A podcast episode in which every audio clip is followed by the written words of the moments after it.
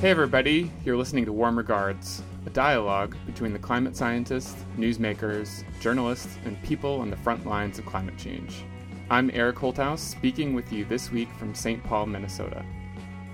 If you're listening to this from a post apocalyptic, Pokemon dominated, global warming ravaged future, first, hi, welcome, glad you made it. This is a show that will explain to you how your reality came to be. So, yeah, sit back and nerd out with us for a little while. We're getting to crunch time in the election, and that makes me wonder is this finally, finally, the election in which climate change is going to play a big role? We have so much in store for today's show. Pokemon's basically making people go outside for the first time. Bernie endorsed Hillary today, and Trump is still Trump. So, yeah, there's just basically sheer craziness going on. So, let's get right to it. As always, my two co hosts, Andy Revkin of the New York Times, who's also a senior fellow for environmental understanding at Pace University, is joining us from the Hudson Valley. How's it going, Andy? Good. And in Orono, Maine, is Jacqueline Gill, a paleo ecologist at the University of Maine. What's up, Jacqueline? I hear that you have been throwing some red and white balls at fake monsters. Uh, hang on just a second. There's a, a wild Eevee in my office, and I I have no I idea what that means. uh, it's actually pretty great because the Climate Change Institute at the University of Maine, where I work, is a Pokestop. So I get lots of balls. That came out wrong. okay. Um, this has been just like what everyone has been talking about this week. And to set the scene, uh, this game is a free download. It was released last week. In the last week, it's been the number one smartphone app, and uh, you know ahead of of I think almost ahead of Twitter. And the, the Pokemon Go is based on augmented reality. Basically, you're walking around outside. You really, you in real life, are walking around outside ch- chasing fake monsters that appear through your ca- phone's camera, and then stopping at random, you know, um, landmarks throughout the neighborhood to fill up for for balls or whatever else you need to like capture these monsters. So depending on how far you walk, there are more rare stuff that appears. Is that right, Jacqueline? Um, I don't actually know because haven't made I, it that far yet. I haven't made it that far because I've got a grant due next week. Okay. Um, so no, but um, yeah. So what's really cool about this is that I've just been seeing so many people talk about how it's getting them outside and um, exploring their neighborhoods for the first time because all of these Pokestops, which are sort of like these, like you said, these places where you fill up on supplies, they're all landmarks and cool, you know, fountains or or churches and synagogues or you know statues or cool buildings. And it's getting people to explore their neighborhoods and also just the the natural environment as well. I think they crowdsourced the this was a google spinoff that created the game and they crowdsourced their resource of um, landmarks from a previous game that's somewhat similar. Um, it, I thought that was kind of fascinating to me. And also, there's this backstory. The creator of Pokemon had a childhood interest in bug collecting that inspired the game. And um, so, as Tokyo was growing in the 70s, these insect habitats disappeared, and, and the creator um, uh, turned to making video games instead. Wow, that's um, really cool. And that's that's yeah, that's from a that's from an LA Times um, story that was talking about how these uh, you know the, the players are encountering real life animals and posting them to social media um, and there's a few scientists that have volunteered to help identify the species that, that people take pictures of, like actual real world, real animals. Um, yeah, there's a. It's, it's funny because it's like it's come full circle. Because um, there's this hash, hashtag PokeBlitz, P O K E B L I T Z, that Morgan Jackson started on Twitter. Um, that you can basically, if you find a, the, the idea is if while you're wandering around looking for, you know, these imaginary monsters, if you happen to find real life species and you want to know what they are, then you can use Twitter to help out. So, Andy, um, y- you were saying something about citizen science uh, somewhere on the internet I saw earlier today. Um, what was that all about? Well, you know, the, it's great to see what's happening with this Pokemon game. In fact, my 18 year old son and his friends were running around town the other night mysteriously, and now I know what they were doing. Um, because it, there's so many ways to do what I call a hybrid life where you can kind of engage especially young people, can be engaged with looking at nature and interacting with it in ways that um, uh, include devices, and that can be cool. Uh, there's this. Uh, I saw Jon Foley from the California Academy of Sciences on Facebook. He talked about um, iNaturalist, uh, iNaturalist.org, I think it is, which is a, a, an app that where you can kind of like do your own BioBlitz and run around and, and log stuff, and it gets on you know geotagged and it's out there, and people start sharing and uh, sharing things. In Aus- Austria, there's a science enterprise trying to improve satellite imagery interpretation by it's called GeoWiki, so it's geo hyphen uh, geo dash wiki.org. And they have people roped in uh, at the beta level, helping them sift through thousands of satellite images to do um, ground tr- to help with the ground truthing, to help realize, you know, what what is that actually looking at, and then how can you improve interpretations of satellite imagery. And it's in the classrooms. Um, Margaret Rubega, I stumbled on her years ago, Uni- University of Connecticut. Her class has a hashtag bird class, and she teaches a bird biology class. And and part of their standing assignment is uh, they used to write this in notebooks, but now they tweet it. So when they're out they're outside of class, they they um you know they see a bird doing something weird, they tweet about it, or and mm-hmm. and that's become kind of a cool thing. So it's like all and around then you us. get you get feedback from from bird biologists all over the world sometimes.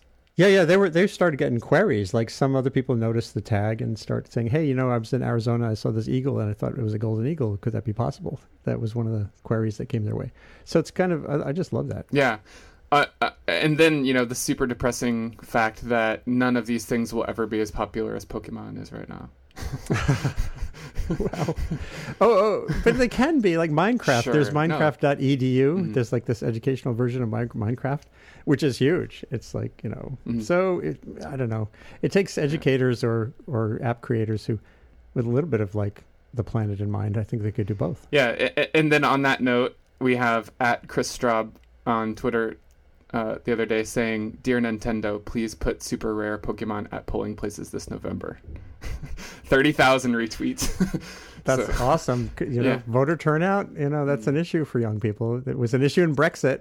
They could have used that. I mean, and some some of these places are, um, you know, the, the Pokestops or places where the Pokemon show up are in museums, which, um, or you know, on my campus, the Campana Elm, which is this elm tree that's famous for you know being um, uh, you know one of the early elm trees to survive Dutch elm disease because of the care and, and treatment it received here um, by scientists. You know, it's a it's a Pokestop or um, or no, yeah, it's a Pokestop. So you know that's it's like these natural history um, objects or or locations um, are also places people are now going to, and if that's what it takes, that's fine. Yes, three. So three thumbs up for Pokemon here. yeah, um, sounds good. Okay, so if Pokemon, yeah, if if Pokemon doesn't fundamentally alter how society operates, um, we'll have election um, later this year. And so, you know, for what I want to talk about the rest of the time is is uh, how uh, does climate change fit in to that election? We've already had, um, you know, by my estimation and and by I think a, a lot of other people's estimation, um, some of the most rigorous debate about climate change, even though it, it didn't really feel like it, I guess, at the time.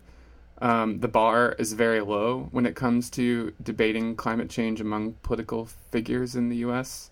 So during the Democratic primary, at least, um, we had Bernie Sanders, you know, unabashedly saying that climate change is the number one issue we face as a as a human global society, and we had, uh, you know, Sanders supporters crit- criticizing Hillary for in the past, you know, supporting fracking and not um, being instantly opposed to the Keystone Pipeline, and there was a lot of division, and that did not get enough play, I think, in the media. But among voters, I think it was it was obvious that there was a big difference. And Andy, it, it, it seems like this could be a major, again, major uh, part of this election among voters, yet not necessarily picked up that way in the media. Um, do you think this will be? I mean, do you think climate change will be a deciding factor in this election? Not even close.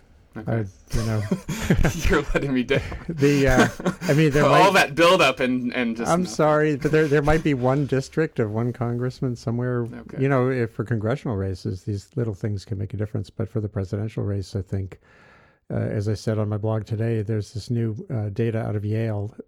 Really cool ongoing study of human uh, human American attitudes on global warming. Six Americas. People can just Google for that phrase, and they've been doing this since 2008. And you know, there's the shifts, and uh, there's basically they run from alarmist. Uh, I mean, not alarmist, alarmed to dismissive, and then in between there are all these kind of mushy categories like um, maybe people. You know, people who are sort of disengaged, doubtful, concerned, and um, there's been fluctuations, but basically the fluctuation now is back to where it was in 2008. Uh, meaning uh, the alarmed are more. There's 17% of Americans are in the alarmed category, and most of them um, see climate, obviously, or the environment more generally as a top issue. But that's it's like a percentage of a percentage. And then when you look at that mushy middle, though, and you look at the Yale, it's Yale and George Mason who do this work, and it clear very quickly fuzzes out. You know, it's um, economy is kind of in gear, but for a lot of people, it's not. And economy is like at the top of virtually every other category's issues. Um, the the uh, the dismissives are terrorism is their top issue, and it, it, and then when you think about that against the context of like a Hillary Clinton versus Donald Trump race, it's like uh, the people who dislike Trump, or shall I say, hate Trump for what he stands for, are already there, and and the people who, um, you know, so one question is, will will Bernie voters uh, enthusiastically support Hillary for the sake of defeating Trump, or or sit out uh, because she didn't, she wasn't as definitive on fracking as, as he was? Um, that that is an issue, but there too, the alarmed you, you know, if, if you're so alarmed that you're not willing to compromise and vote for Hillary, that could actually be a problem. So, actually, in a counter, I'm just thinking that through now. In a counter in, way, that could actually, if too many people are too alarmed, then Hillary could maybe. I'm just thinking, you know, thinking out loud here. Maybe she could lose steam if people are just sort of like say they're not going to vote for anybody. That kind of thing. Yeah, and and later on in the show, when we get into to Jill Stein too, she's inserted herself in the last few days into the election. But um, but I want to get a little bit deeper into that report, um, Andy, and yeah, you're you're right. You know, uh, adding together the 17% that are in that alarmed category that are you know, but far and away have climate change as their number one issue. Um, there are a bunch of people at the other spectrum that have global warming listed as last on their priority list. So that, and I mean, that's what I mean is that this is such a polarizing uh, issue, more than any, almost more than any other issue. And there are several surveys that have have have pointed pointed that out that climate change is among the most polarizing topic in American politics right now. Seventy-two percent um, rank global warming as either first or last on their priority list um, in in the Six Americas report. And although at the same time, ninety percent say that they would be more likely to vote against a climate denier. So there are, I think there's this latent prioritization of the environment and of climate. And you know, if all else things being equal, which they obviously aren't, uh, people will vote for someone who supports action on climate change. Period. I think that's what we're seeing consistently now in in surveys. And I, I think that makes sense. I mean, you there's so much going on right now in terms of social justice issues and economic concerns, and so you know a lot of voters are are dealing with it's it's like when you have to deal with the acute versus chronic things, right? We have to deal with some of the acute issues first in order to deal with some of the, the, the chronic problems. And for a lot of people, climate change is still a chronic problem. It's not yet an acute problem. And but on the other hand, I almost don't even think it matters whether or not this is a, a climate change election or whether at least whether people are motivated to vote because of climate change. Um, because regardless, you know, the the platform, both the DNC's platform and Hillary Clinton's platform on climate change are some of the mo- are, are the most aggressive, um, that have ever been put out there. And in so- American politics, in, yes. but in a mainstream American politics Yes. by a mainstream candidate. Um, Mhm, yes. and which so it's like even though you know Hillary Clinton doesn't need to run on climate change to win, her policy is which I just reread this morning is is really strong. I mean, it's not as strong as it should be in some areas, but it's the first I've ever seen that talks about climate justice and environmental justice and ties into the needs of, you know, people of color and, you know, working class people. And so, I mean, it's, um, it's, it sets much stronger national goals with actual numbers behind them compared to the 2008 DNC platform. And we're just now getting some of the details of 2016's platform, but I mean, it's it, it's just it reflects to me just sort of a general given that this is this is a platform you have to take seriously, or climate change has to be taken seriously on your platform. I mean, 2008 was so the DNC 2008 platform was so wishy washy. Um, you know, it was really focused on energy security, um, a little bit on green energy and the economy. Um, the word fracking never shows up at all. Um, nuclear is only brought up in terms of safety and armaments. Um, there's one phrase to clean coal. And, you know, compared to now where it's much more specific, um, there are actual targets in, in terms of Clinton's platform and presumably the DNC platform, which we're learning more about now. Um, it's so it's really exciting from that perspective. Um, well, the, the the other cool thing, the the Six Americas work, was so behind the stuff that looks that discouraging about division, and I wrote about this in 2015. There's this amazing um, if you sidestep climate change, which is for many people, it's just as much of a badge as abortion or gun rights. You if you talk about clean energy, if you talk about resilience, you know, no one wants their community to be flooded, especially no no one I know, including a lot of libertarians, want the government to be bailing out people for building in flood zones or fire zones. There's tons of opportunity to build um, a bipartisan head of steam on the issues that, that matter, clean energy and resilient communities, and and not having to get into the the endless. It would be a lifetime argument over how bad is global warming. So this ti and the same work points to that. It's this. There's no red and blue states actually when you look at it, America, the, the way Six Americas has done with that in mind. So I think that's really good news. So another thing I'm seeing is that, um, and this is really hard. You know, yeah. So it's Sanders voters that we're really talking about here. It is people that are prioritizing climate change as their number one single issue um, thing that they're voting on, which is a significant part of the electorate. I think you know it up to you know up to what what was that 15 to 17 percent of the electorate according to Six Americas.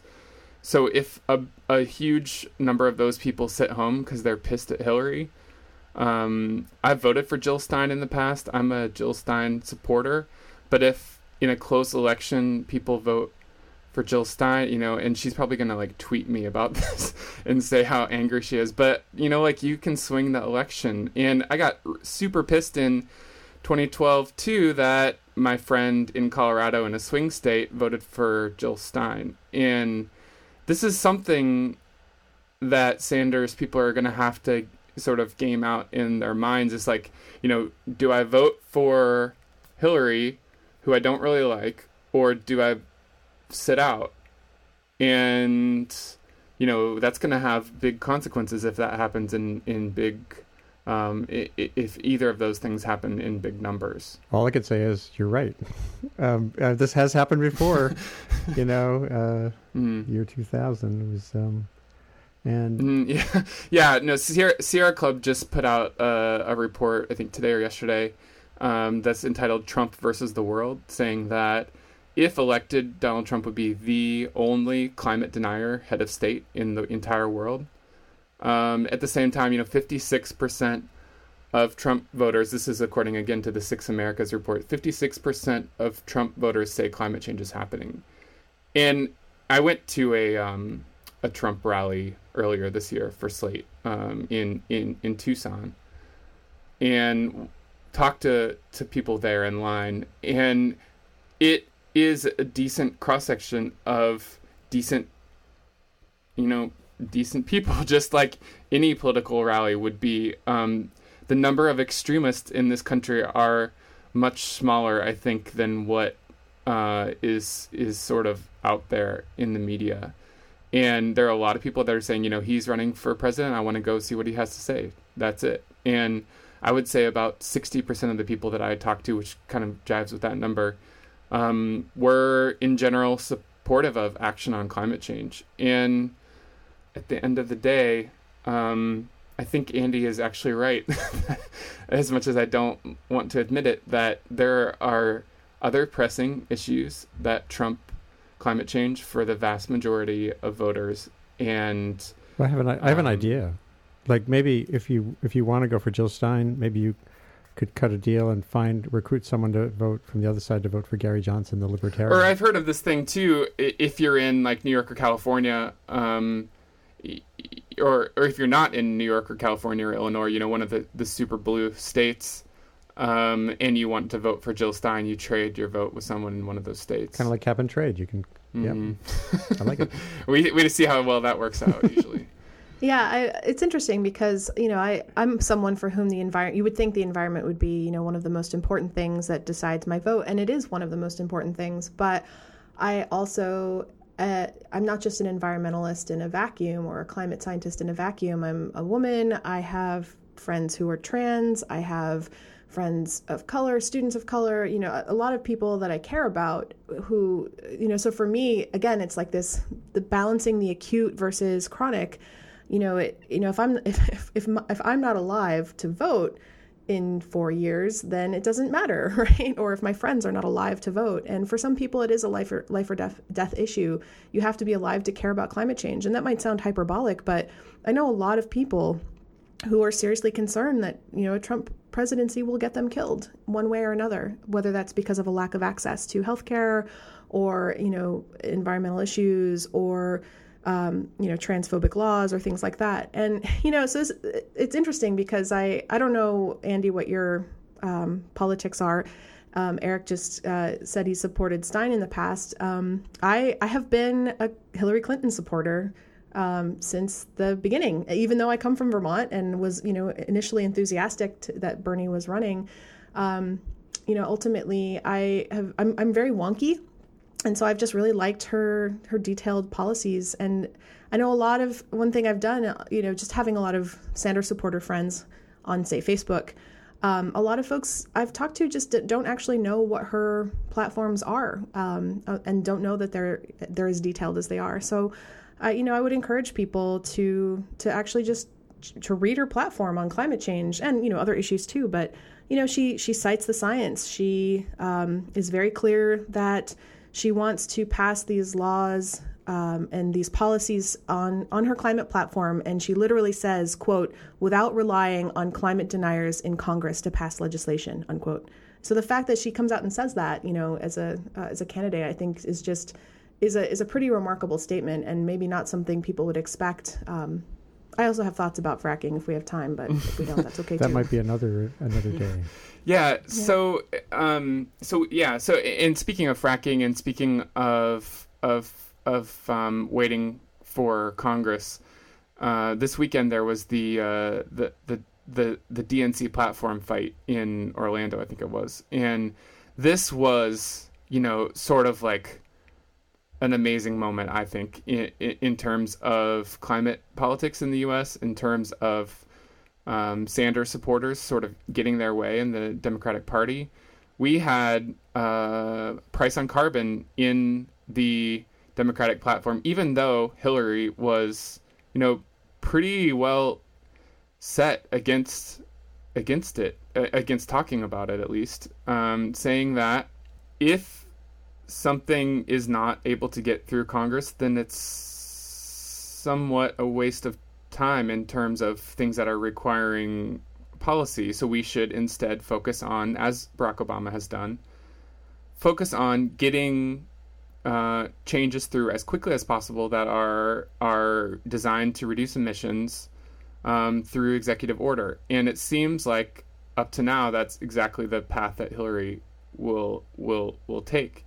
Yet there is pricing carbon now in the official DNC platform and there is um, prioritizing wind and solar above um, other forms of energy in the DNC platform now, and that's directly attributable to um, the support of uh, support for Bernie Sanders and his in his sort of climate hockey uh, uh, policy preferences. I think.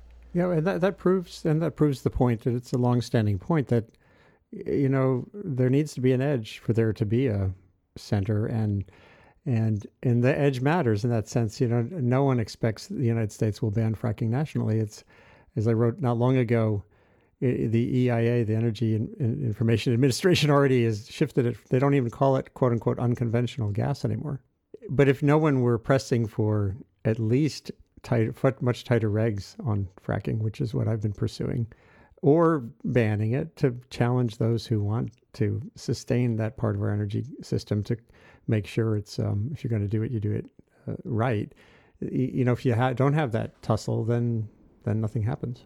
You know, there's this kind of all or nothing um, mentality at times, and I and I worry that in the pursuit of the all, we get we you know, in an all or nothing world, you pursue all and you get nothing. But in, in an incremental world or a world where there's compromise, you make progress. Um, you know, and, and I agree that on some issues, yeah, we absolutely need quick action. But on the other hand, you know, I there, there was this meme that was going around. Um, you know, do you support fracking? And Bernie Sanders, it was like no. You know, it was based on the one of the debates, and Hillary's answer was like, okay, well, when any locality or state is against it, or when the release of methane or contamination of water is present, and she had a couple other issues. Um, and, and people kind of laughed at that, like, oh, it's just Hillary kind of, you know, uh, being wishy-washy and Sanders is right because he has the one word answer. And it's like yeah of course we should stop fracking but if we if we turned off all the fracking machines tomorrow what would make up that energy? And you know a lot of my friends who are climate scientists actually thought that Hillary's answer was the better one in a lot of ways because it's actually more nuanced and you know this is going to be a, a long-term process at least you know taking you know, five to 10 to 15 years to get off of fracking, you know, because if in the short term getting off of fracking means, you know, increasing our coal usage or something like that, because that's the quickest and easiest way to make up that energy loss while we're developing our green energy infrastructure, um, that's that's going to have a, ne- a net negative in the immediate term for the environment. And so here, here's another thing that was really a extremely apparent uh, difference like that in, in the New York primary debate um, was on Indian Point, the nuclear power plant just north of, of New York City. Actually, probably not that far from where you are, Andy. Eight miles. Eight miles. Okay, so th- there was there was there was this. Actually, Andy, I'll just let you uh, outline that if you if you want to. Well, you know, my wife and I, she's an environmental educator, and we differ on whether Indian Point should be relicensed. Um, uh, Cuomo, the governor, um, he has targeted Indian Point for closure because there's so many people, you know, around it. There's a film about it that's come out that focuses on the eva- the lack of any. It's a ludicrous thing to think there's an evacuation plan. Um, but Cuomo has been nuanced. He, there's a couple of upstate nuclear power plants, one of which is pretty much going to close. Another one could probably remain open. And he has sort of been saying some nukes. And, you know, this, I, I said this a couple of years ago when I was running a debate between Bobby Kennedy Jr., who's a strident anti-nuker, and and the, the the director of the Pandora's Promise movie, which is kind of a pro-nuclear movie.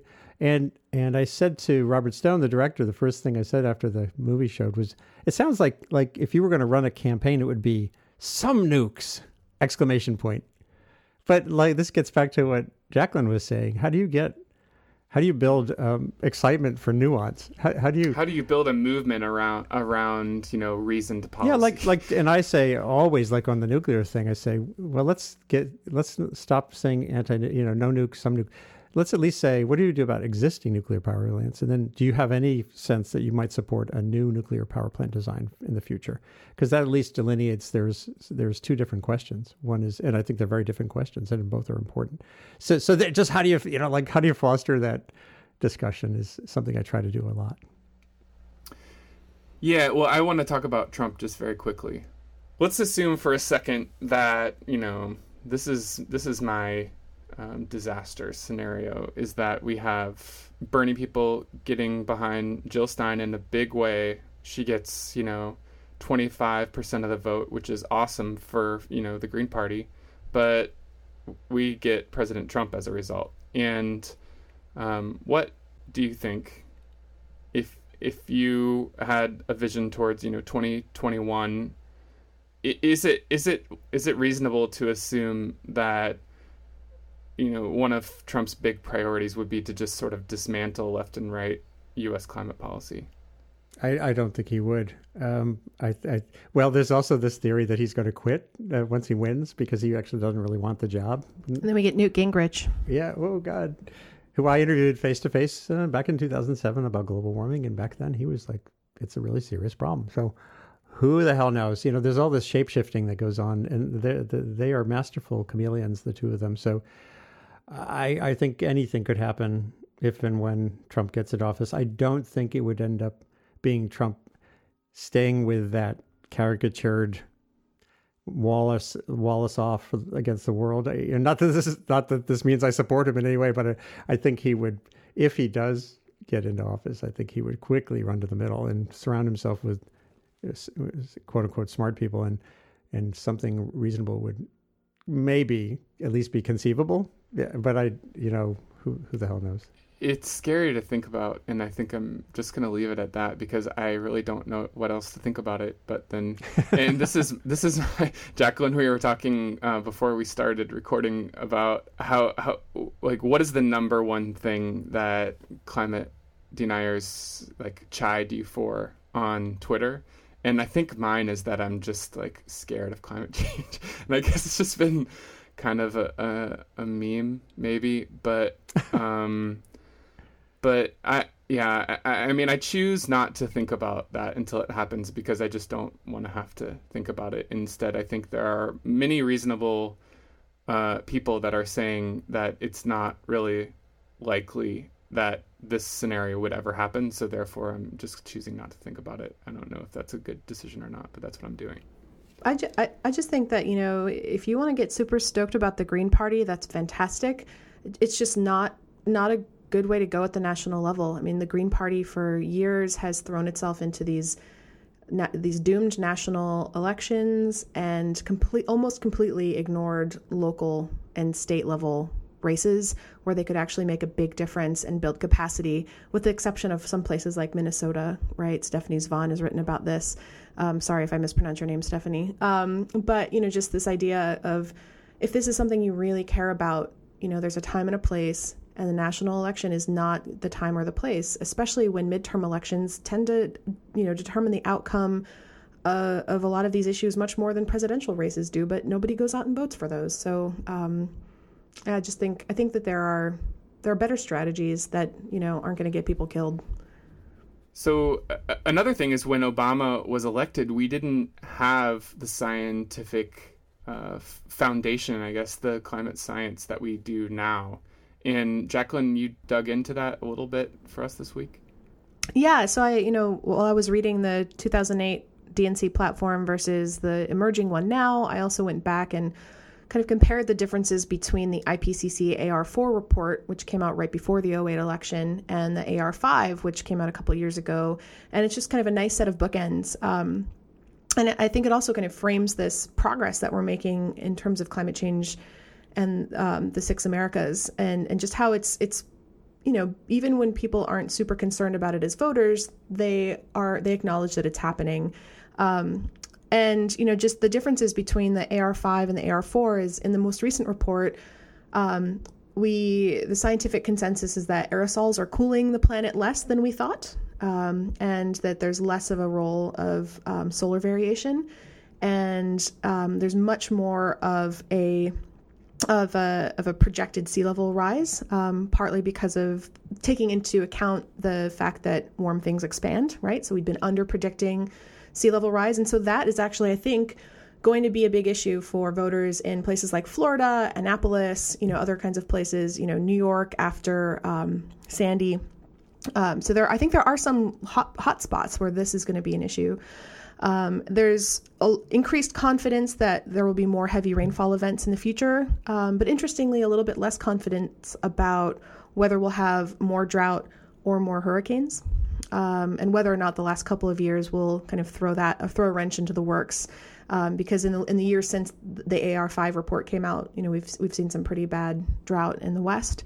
Um, and I would say the other thing is, you know, the AR5 concluded that it's ex- it's now extremely likely, which means it's 95% certain that human activities have caused more than half of the observed temperature increases from 1951 to 2010, and that's up from very likely or 90% in the AR4 report. Um, which you know, five percent doesn't seem like a lot, but you know, it's incre- the increase in certainty is, is good. Um, we always want to be more certain about our predictions. Yeah, when when that report came out, the the AR5, I wrote that it's about the same certainty that we have that smoking causes cancer, ninety five percent. Yeah. So I mean, I, I would say that you know there are, you know, nailing down the certainty. Although there's still some things that are are very uncertain. We can probably have a whole episode devoted to clouds at some point, um, which is something in the news right now. Um, but you know, overall, it's just interesting to see that just between the AR5 and the AR4, we're moving towards greater certainty in the science um, and greater confidence in our predictions, which is good. That's where we would want um, we, the direction we want to be going as we're improving our you know our models and our statistical analyses and and the studies that are happening. Um, and that's also kind of reflected in this high degree of increased specificity in the discussion of climate change. It was just in the 2008 DNC platform, it was just so arm wavy. And now, you know, there's just there there are actual numbers. I mean, I think in the 2008 report they said something like, "We want to reduce the amount of of carbon emissions to what scientists say we should." Like, there's not even an actual number in it. It's just whatever scientists say, we'll do that. Which is, I mean, I guess it's cool, but um, it's it, there's you know versus you know now their commitments to actual percent decreases or benchmarks. Well, now we have Paris too. and we have Paris, and yeah, so so this the specificity I think is good. So you know that gives a task force something to do, right? All right, go go task, everyone, task force. go to it.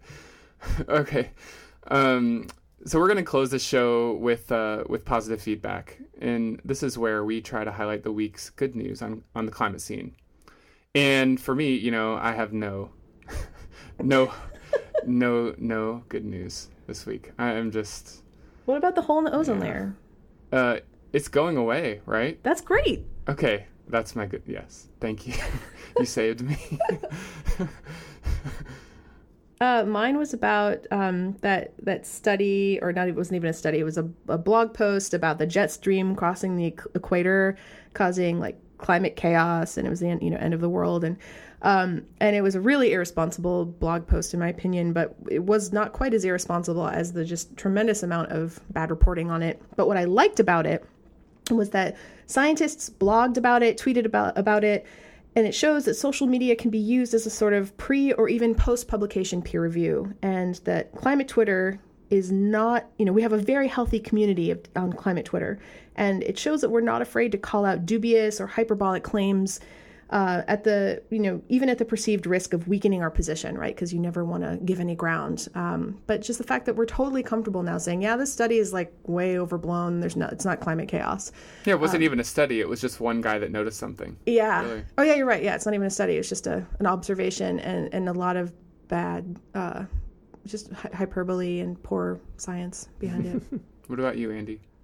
Um, I think it's coastal stuff. There's some good news emerging in various places about uh, mangrove restorations, like Sri Lanka. I think July 27th is World Mangrove Day, and Sri Lanka has basically led the, the way. Uh, Seacology, there's a group called Seacology, S E A C O L O G Y, that's helped work with them to um, boost their commitments to restore and expand um, mangroves, which have all kinds of benefits, both carbon sucking and flood preventing.